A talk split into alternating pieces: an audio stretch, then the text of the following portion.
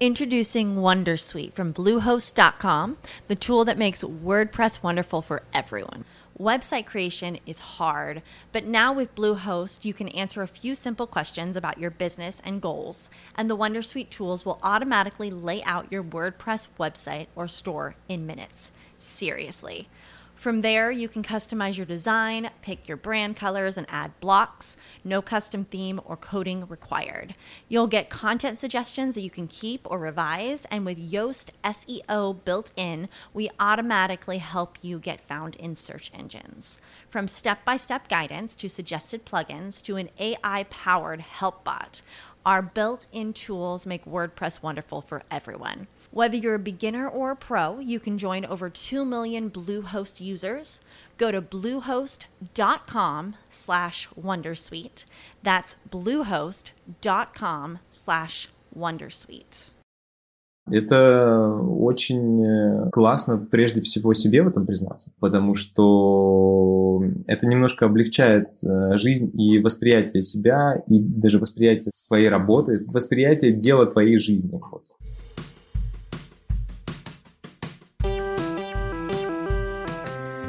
Привет, меня зовут Кристина Вазовский, и это «Провал» — подкаст о ситуациях, в которых что-то пошло не так. Я хотела напомнить, что уже стартовали продажи нового потока курса по подкастингу «Подкаст плюс комьюнити». В этот раз мы делаем его совместно с магистратурой «Гаража». В этом курсе за три недели вы запустите свой подкаст, начиная от разработки идеи, заканчивая техниками интервью, монтажом и выкладкой, и бонусными лекциями по продвижению. Все подробности на сайте chrisvazovsky.com, также ссылка лежит в описании подкаста. Сегодня у меня в гостях Дима Мидборн, музыкант, бас-гитарист, участник проектов On The Go и Intourist. Дима, привет. Привет. Расскажи, пожалуйста, где ты сейчас? Я сейчас нахожусь дома в Москве на Новослободской. На самом деле, это подкаст о провалах. О провалах в максимально широком смысле. Мы с тобой поговорим о кризисе среднего возраста. А, об этом провале. Да. А есть какие-то еще? Я даже сяду поудобнее. На самом деле очень интересно, потому что мне кажется, что кризис среднего возраста — это та тема, которая как-то немножко, по моим ощущениям, сейчас, если ты со мной не согласен, поправь меня, недопредставлена в творчестве, особенно русскоязычном. Расскажи, откуда это все взялось? Мне кажется, что кризис среднего возраста — это хорошая тема для арт-проекта и дипломной работы. И в том числе, ну вот говоря, да, языком какого-то образования, в том числе и альбома музыкального. Я подумал, что почему бы и нет. Я не понимаю, испытываю ли я кризис среднего возраста или не испытываю, потому что я нахожусь внутри своей жизни, и людям обычно со стороны виднее. Мне кажется, что я испытал какой-то кризис музыкального возраста, что ли. Люди, которые давно меня знают и знают меня более или менее неплохо, они очень сильно удивились, когда я вообще начал записывать сольную какую-то историю. Потому что раньше я говорил, что, блин, чуваки, да меня вообще все это не интересует, все это сольное творчество. Я прекрасно сбоку стою, на басу играю, пишу тексты, ну, типа, как гоуст э, какой-то чувак. А тут они такие, блин, ты чё, чувак? Ты же вообще говорил, что у тебя все в порядке. Ты вполне себе сбоку нормально постоишь. Откуда, так сказать, вот это пришло? И вот это, наверное, какой-то есть кризис музыкальной какой-то штуки, я просто понял, что за какую-то... Вот у меня уже даже есть и карьера музыкальная какая-то. И я понял, что я за эту как бы музыкальную свою жизнь не все попробовал, а хочется попробовать все. Ну, типа как в жизни. Как бы в жизни, вот в жизни отдельно какой-то от музыки или от э, работы, творчества. Вот хочется все попробовать, что все попробовать это классно. Или хотя бы посмотреть, как другие все пробуют. Если уж там не, не прям все-все. А тебе не было сложно выходить из этого как раз такого амплуа, что ты я вот чувак, играю на басу, классно стою с таким романтичным лицом, устремленным вдаль, а теперь выйти и... Ну, потому что мне кажется, что в целом это гораздо комфортнее, когда вот ты не лезешь вперед, потому что если ты не лезешь вперед, в тебя говна прилетает, наверное, поменьше. Это гипотеза. Гораздо, гораздо меньше. Я вообще после того, как сыграл... Я еще немного, на самом деле, даже, концертов сыграл. Это то идиотское чувство, когда я понимаю, что я... В общем, я опытный музыкант, я считаю себя опытным музыкантом, но я молодой артист при этом, потому что я типа сыграл там, ну, не знаю, меньше 10, наверное, концертов, может быть. И я очень, как бы, после там второго, третьего концерта, какого-то второго, третьего публичного появления возле там микрофонной стойки, я начал еще больше уважать и преклоняться перед людьми, которые годами стоят в центре событий, потому что в них говна летит, только успевает махиваться. Просто, в принципе, как бы в скафандре надо выходить, чтобы тебя ничего не трогало, ничего не задевало.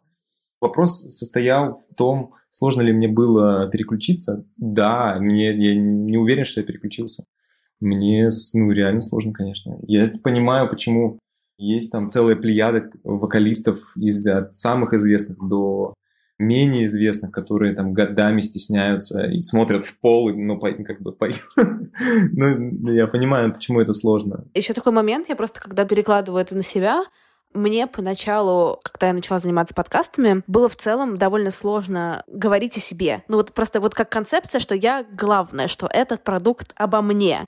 Потому что, мне кажется, в какой-то в русской, не знаю, возможно, это какое-то обобщение излишнее, но мне кажется, в какой-то русской российской ментальности хотеть говорить о себе или хотеть делать что-то про себя стыдно. Да, все правильно, все правильно. Это, если обобщать, э, да, ну, это такая постсоветская ментальность. Э, вот страны, которые сейчас находятся на территории вот, бывшего Советского Союза, да, действительно, и родители говорили, и родителям говорили, будь, вот слова вот эти, будь потише, не высовывайся, тихо-тихо-тихо когда ты начинаешь вдруг громко говорить в кафе, э, кто-нибудь э, из твоих друзей, бойфренд или girlfriend, как бы, тихо, тихо, тихо, тихо, давай, короче, не будем тут кричать, тут как бы люди вообще-то. Да какого хрена? Я что, не могу эмоции испытать? Я хочу сказать! Вот. И это распространяется на, много. Мне кажется, даже на какой-то общий уровень музыкантского мастерства, ты более компетентный человек. Возможно, это также распространяется на общий уровень журналистского мастерства. У нас очень мало личности вот, и в журналистике, и, мне кажется, и в, среди артистов. То есть, да, они все, конечно, как у Монти Пайтоне говорили, мы все индивидуальности. вот. То есть непонятно, что они все индивидуальности и личности, но очень мало как бы чуваков, которые откровенно могут что-то выразить. И это абсолютно мы продукт, я точно продукт э, как бы, советской ментальности. Просто, опять же, перекладывая на себя, я, когда хочу вот что-то сделать, какое-то что-то попробовать новое и что-то попробовать про себя, я люблю это все оборачивать в истории. Ну, это просто какой-то эксперимент. Ну, знаешь, не говорить «я хочу быть на первом месте, я хочу внимания, чтобы люди говорили обо мне», а оборачивать из серии это какую-то такую как бы шелуху приемлемую. Когда ты начинал сольный проект, ты прям так и говорил, что типа нет, я хочу стоять посередине сцены, быть на первом месте, или у тебя были какие-то такие вот э, рациональные объяснения, почему тебе пора? Да, да, да, я абсолютно, как э, ты сказала, оборачивал это в да, мне хочется просто попробовать там, попробовать в музыке все. И это правда, мне действительно хочется попробовать в музыке все. И, конечно, мне хочется быть в центре внимания и быть тем чуваком в том числе, который стоит как бы посередине сцены у микрофона. И, и цветы летят, и говно. Это очень э, классно прежде всего себе в этом признаться, потому что это немножко облегчает э, жизнь и восприятие себя, и даже восприятие своей работы, восприятие дела твоей жизни. Вот. Когда ты говоришь дело твоей жизни, это именно про исполнительскую карьеру или сочиническую, или в целом просто про звук? Да, музыка — это дело моей жизни, и там это может быть игра на басу сбоку, это может быть пение как бы, и игра впереди, это может быть какой-то sound production, может быть какая-то композиторская работа, это может быть гоустерская работа. Да, это абсолютно дело моей жизни. Вот все вот это вот.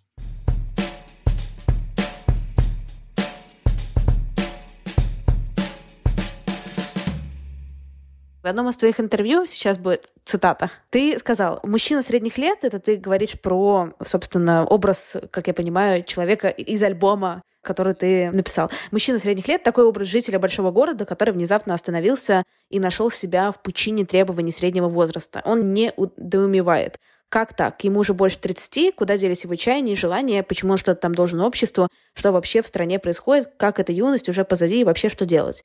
Сталкивался ли ты с такими переживаниями, что вот куда делись твои чаяния и желания и вообще что делать? Да, сталкивался, конечно. Это тоже период, который сложно признается, и он очень сложно признается мужчинами, потому что мужчине нельзя быть слабее, чем... Да просто слабым, мне кажется. Просто слабым. Конечно, вот в каком-то и музыкальном смысле, в карьерном, и в смысле отношений с партнером, с партнеркой, это, конечно, случается часто. И в моем случае это было абсолютно так. С точки зрения карьеры я не понимал, что происходит вроде все нормально, оно как-то движется, но движется непонятно куда. То есть я не вижу, как в компьютерных играх «Туман войны». Есть область, которую ты еще не исследовал, и как бы непонятно, там что вообще находится, там классно или опасно, цели не, не видно. То же самое в отношениях было, что какие-то вроде бы базовые вещи, которые должны быть проговорены, они не проговариваются, а потом как бы случаются какие-то неожиданности. А когда ты говоришь базовые вещи, это, это что такое базовые вещи, которые должны быть проговорены? Ну, какие-то общие жизненные ценности. Например, я работаю на работе с 9 до 12. Вот, например, у нас с тобой отношения. Ты подкастер.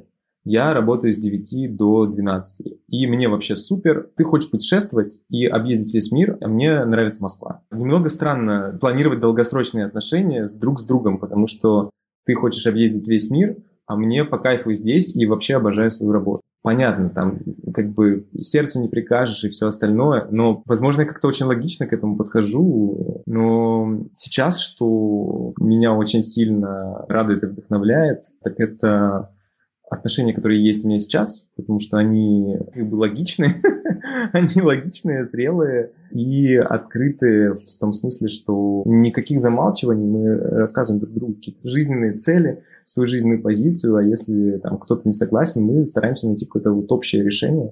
То же самое с музыкой. Когда-то мне казалось, что окей, если просто есть работа, и пофигу там, с кем ты играешь, что ты играешь. Если ты как бы даже сам в это не веришь, то ну и ладно. Теперь, конечно, мне так не кажется. За все разы, когда я играл с исполнителями в качестве сессионного музыканта, с исполнителями, с которыми у меня не совпадали там музыкальные взгляды или взгляды на, взгляды на жизнь, все это не кончилось долгосрочным сотрудничеством. Все это кончилось лишь тем, что я получил мало денег, очень, и эти деньги э, еще и очень быстро ушли как бы, из моих карманов. И в итоге ни искусства нет, ни денег нет. Ну, то есть, как бы, ни, ни материальное, моральное, ни в вечность не плюнул. И чашку кофе только выпил. Были у тебя какие-то моменты, когда вроде все классно, ну и работа есть, и даже работа прикольная, и все вроде там, и может отношения даже есть или нет, и нормально, но при этом как-то фигово? Да, было такое. Короче говоря, был связан с набирающим обороты проектом. Все было очень клево. Пока я не понял, что мое психологическое здоровье под угрозой. То есть, если я буду э, дальше находиться в этом проекте, я просто сойду с ума, потому что я играл как бы... Там был такой человек, который, как это принято сейчас говорить, токсичный мужчина. И в какой-то момент я начал такой, блин, так вообще что происходит? Вроде все супер, я занимаюсь делом жизни, оно приносит мне удовлетворение, материальное и моральное, и у меня на тот момент новые отношения появились, и мне было вообще очень там класс, я люблю все вот это вот. Вокруг я понимал, что я нахожусь в позиции третируемого пацана, каким-то тоже пацаном, который делает вид, типа, дядька какой-то серьезный. Единственное, что мне пришло в голову на тот момент сделать, это свалить из как бы, музыкального проекта, который мне очень нравился, и который меня вдохновлял. И там я на него потратил там, свои какие-то силы творческие. Оглядываясь назад, я считаю, что это была ошибка, что я ушел. Вот так, как я ушел, да, там, через смс или там через, не помню, почту, или Facebook. Мне, конечно, нужно было пойти на конфликт и прямо сказать, что меня не устраивает, кто где не прав, но я был, в общем, то достаточно неопытен в коммуникации с другими людьми, младше, старше, там, авторитетнее, менее авторитетнее. А, и как бы результатом этого сотрудничества было, что я еще дома третировал человека, вообще как бы ни в чем не повинного. Ну, блин, чувак, ты чего?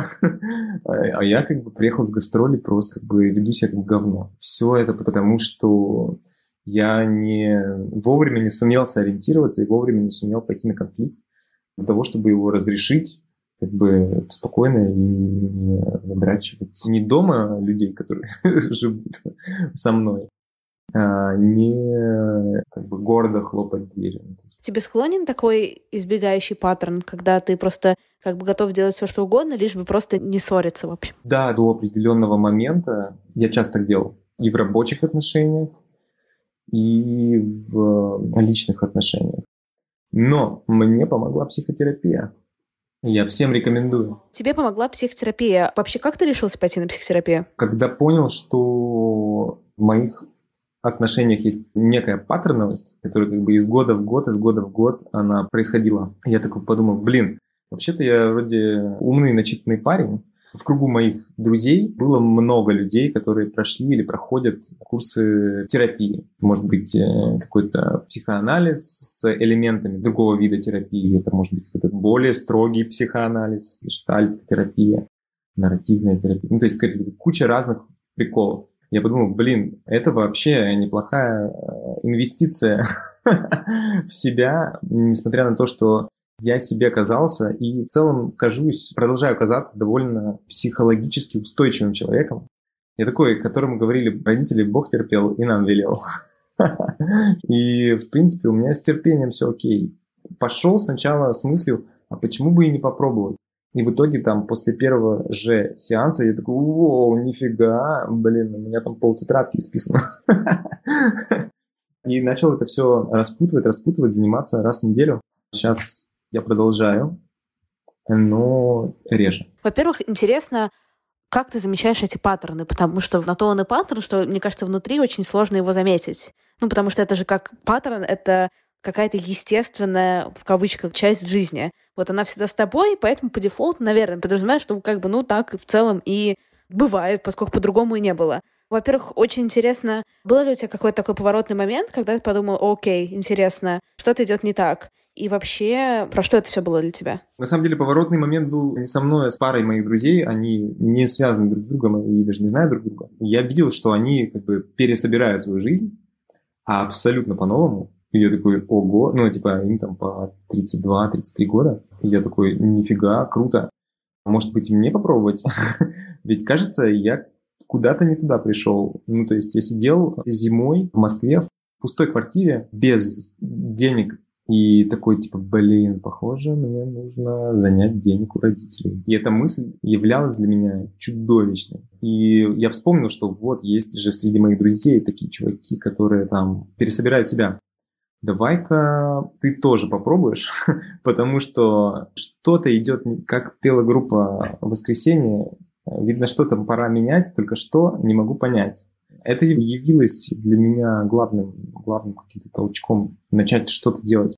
Ну а паттерны я начал замечать как только, так сразу. У меня такой терапевт, который мне рассказывает корень проблемы, в том числе и дает литературу. То есть он как будто очень классическую, введение в психоанализ, условно, Фрейда, или там какие-то, понятно, более современные книги, статьи, штуки, чтобы я их читал, чтобы мы с ним на одном языке говорили. Это как после долгих лет занятий музыки я сам начал потихоньку получать э, музыкальное образование, чтобы на одном языке с музыкантами говорить.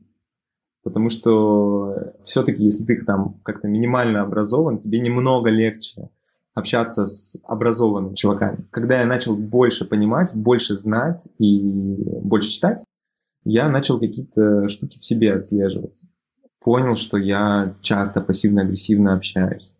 Такой, так, угу, в какие моменты? Почему я это делаю, почему я там партнера за ноги кусаю, фигурально выражаясь, после того, как я на репетицию сходил. Наверное, потому что меня там кто-то там покусал. Мне кажется, что как только ты начинаешь самообразовываться, то э, становится легче себя понимать. Если ты понимаешь себя, то тебе легче других понять, потому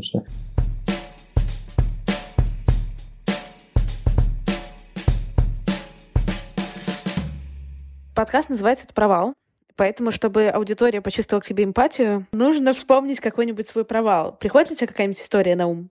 Здесь я соглашусь со своим собственным персонажем. Он транслирует некую абсурдность бытия. И я искренне считаю, что наша жизнь — это череда сплошных провалов. И как и мой персонаж, я считаю, что дальше жизни нету после 30, точно. Она какая-то есть, но до 30 вообще супер. Дальше только вниз. Но, опять же, блин, классная мне фраза недавно попалась. Я настолько пессимист, что оптимистичен.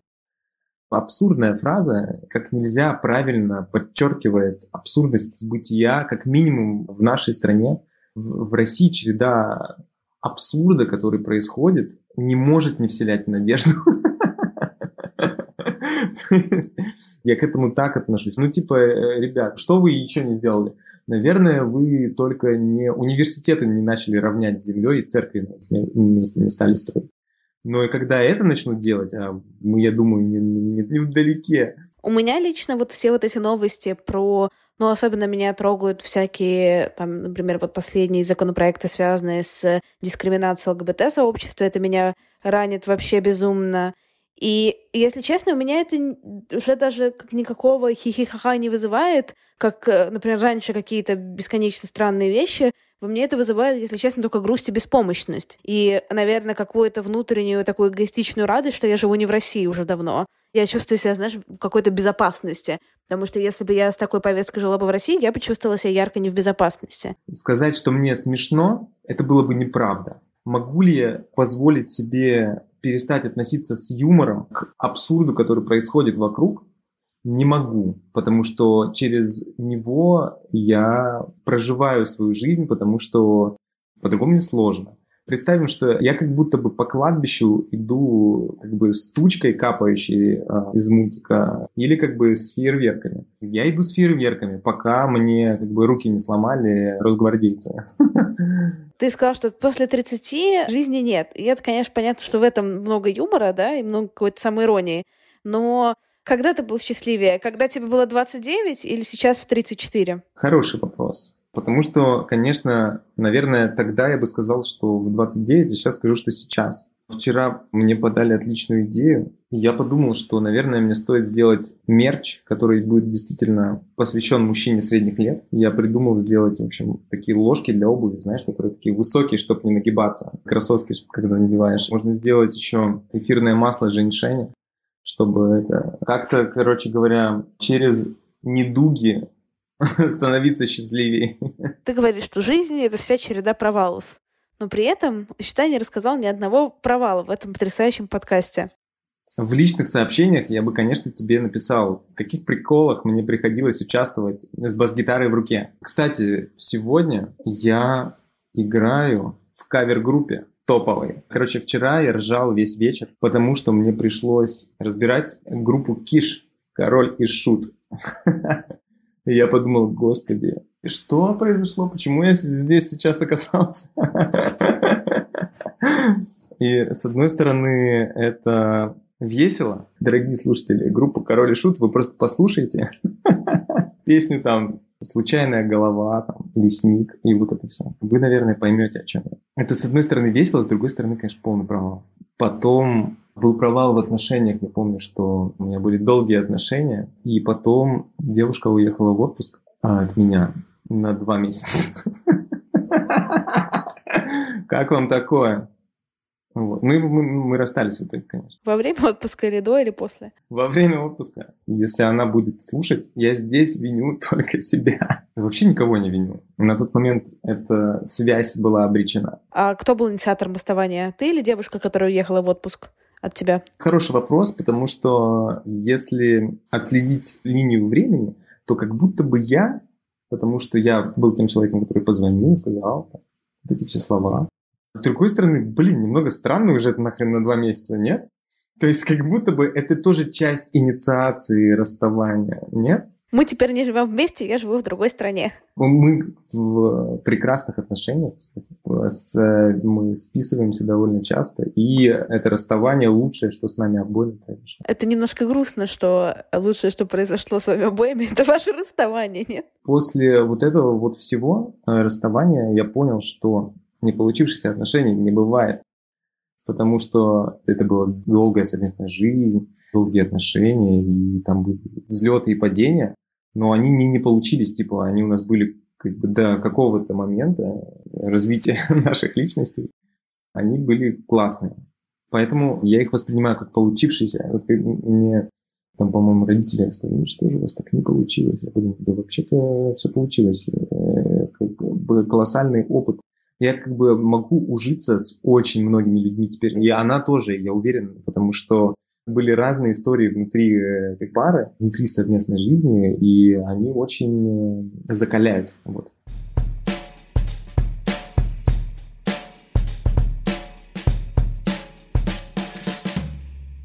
Тебе часто бывает стыдно?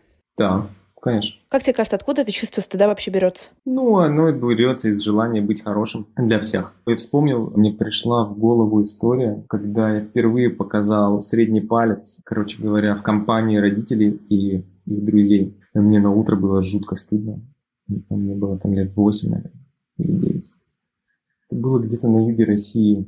Там мои родители с друзьями бухали и веселились, жарили шашлыки лесу. Я должен был отправиться спать в определенный момент. И когда мне сказали, да, все, типа, чувак, твое время вышло, тебе пора спать. А я сказал, что? Чтобы вы здесь веселились без меня и показал ему средний палец. И мне на утро было очень стыдно. А тебе легко издаются извинения? С родителями нет, нелегко. А в целом признать свою неправоту мне легко в отношениях и в работе. Мне тоже не очень легко извиняться перед родителями. Интересно, откуда это берется? Чтобы перед родителями извиниться сложнее всего, хотя, казалось бы, должно быть, может, даже наоборот. Хороший вопрос. Я поразмышляю. Но сейчас э, могу ответить, что Возможно, из-за того, что ну, просто у всех разные отношения с родителями. У меня родители очень милые люди, но у меня с ними не самые близкие отношения. То есть мы приятно очень общаемся. Возможно, это какая-то тоже желание быть хорошим, желание быть лучше. И поэтому делать вид, что этого не происходило, не за что извиняться. Не знаю, нет, ну подумайте.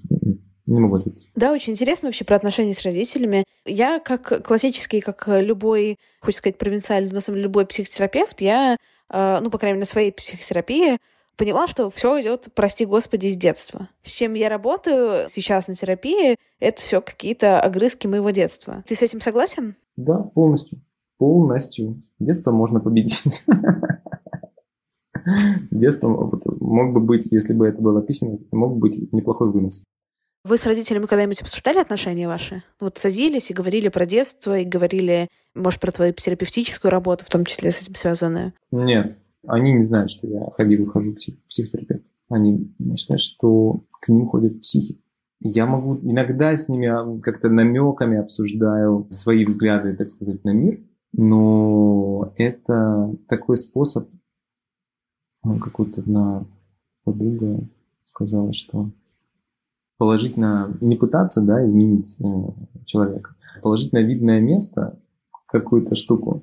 И если этот человек, вот он будет лежать на видном месте, если он хочет, он возьмет Наверное, с моей стороны неправильно как-то не обсуждать с ними психотерапию и говорить о том, что я в, общем, в ней нахожусь. И вообще, как бы, ребята, вам бы тоже было бы неплохо. Да, наверное, это как-то возможно, неправильно, не знаю. Но я в этом не вижу никакого смысла. Никакого. А почему? Потому что им уже очень-очень много лет. И боюсь, что некоторые решения они принять не готовы. И некоторые, в том числе мои стороны, они тоже принять, не говоря уже о своих. Ходить к родителям за родительской любовью и родительским каким-то вниманием, во, топ, топ, класс, это нормальная история. Родители, они на то и родители, что они любят, бесконечно дарят внимание и почти у всех вкусно готовят, идти к родителям за какими-то другими вещами бессмысленными. Признание, там, вещи, которые я, я и так получаю не от них, а от слушателей. слушателей. Как тебе кажется, есть ли корреляция между желанием быть видимым, желанием публичности и тем, что, собственно, родители что-то не додали, да, не додали какого-то принятия, или, собственно, вот это вот ты не был достаточно там, я не была достаточно, кто угодно, не был достаточно видимым, например, в детстве. Кажется, есть ли тебе в этом какая-то связь, или это вообще про другую историю? Мне кажется, что это немножко про другую историю, в том числе и про это, но ну, как бы, там, не бывает даже никогда как бы все одномерно, если мы там как-то анализируем свою психику. Наверное, это все-таки история про нарциссизм и желание показать себя, желание показаться людям, а, желание как-то лицедействовать и быть признанным. Да, в том числе и родителями, но тут э, больше про, чтобы вот это вот, если мы берем миф о нарциссе, чтобы это отражение тебе сказала, чтобы ты посмотрел на это отражение сам и сказал, что вот оно самое красивое, прекрасное, и вот оно, как бы, я в него влюблен, и это очень нужно признать пораньше. Вовремя, систематически все это дело подкармливать, но желательно не перекармливать. Нужна строгая диета. У тебя было такие ситуации, когда ты перекармливал внутреннего нарцисса? Не припомню. Но, возможно, да. Наверное, надо каким-то моим э, друзьям или коллегам задать этот вопрос. Мне кажется, знаешь, такой, с одной стороны, две такие борющиеся штуки. С одной стороны, как перекормленный нарцисс, а с другой стороны, желание всем нравиться, потому что перекормленный нарцисс вряд ли он такой, это какая-то такая сущность, которая очень симпатичная, и поэтому такая как бы баланс. Да, да, да, да, абсолютно должен быть баланс в диете и с тем, чтобы вообще на это вот смотреть на себя со стороны.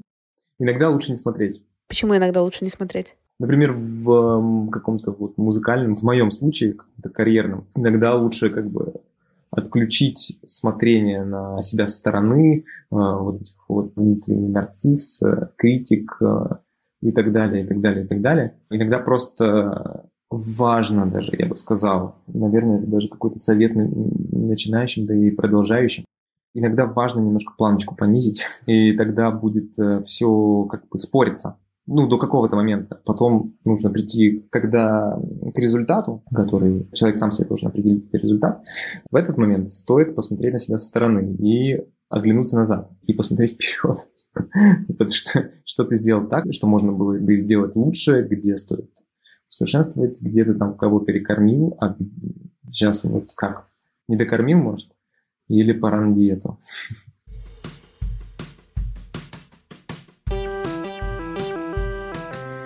Спасибо, что дослушали до конца. Слушайте сольный альбом Димы «Мужчина средних лет» Middle Age Man. Все ссылки будут в описании. И приходите на концерт Димы в баре «Ровесник». Всем спасибо, всем хорошей недели. Пока-пока. Save big money when you start your next project today at Menards. Convert your current recess lighting with energy saving LED downlights from Fight Electric. They're bright and install easily in just minutes. They also go from regular lighting to nightlight mode with just a simple flip of a switch. Save big on all Fight lighting products now at Menards. Shop our lighting options today in store and on menards.com. Save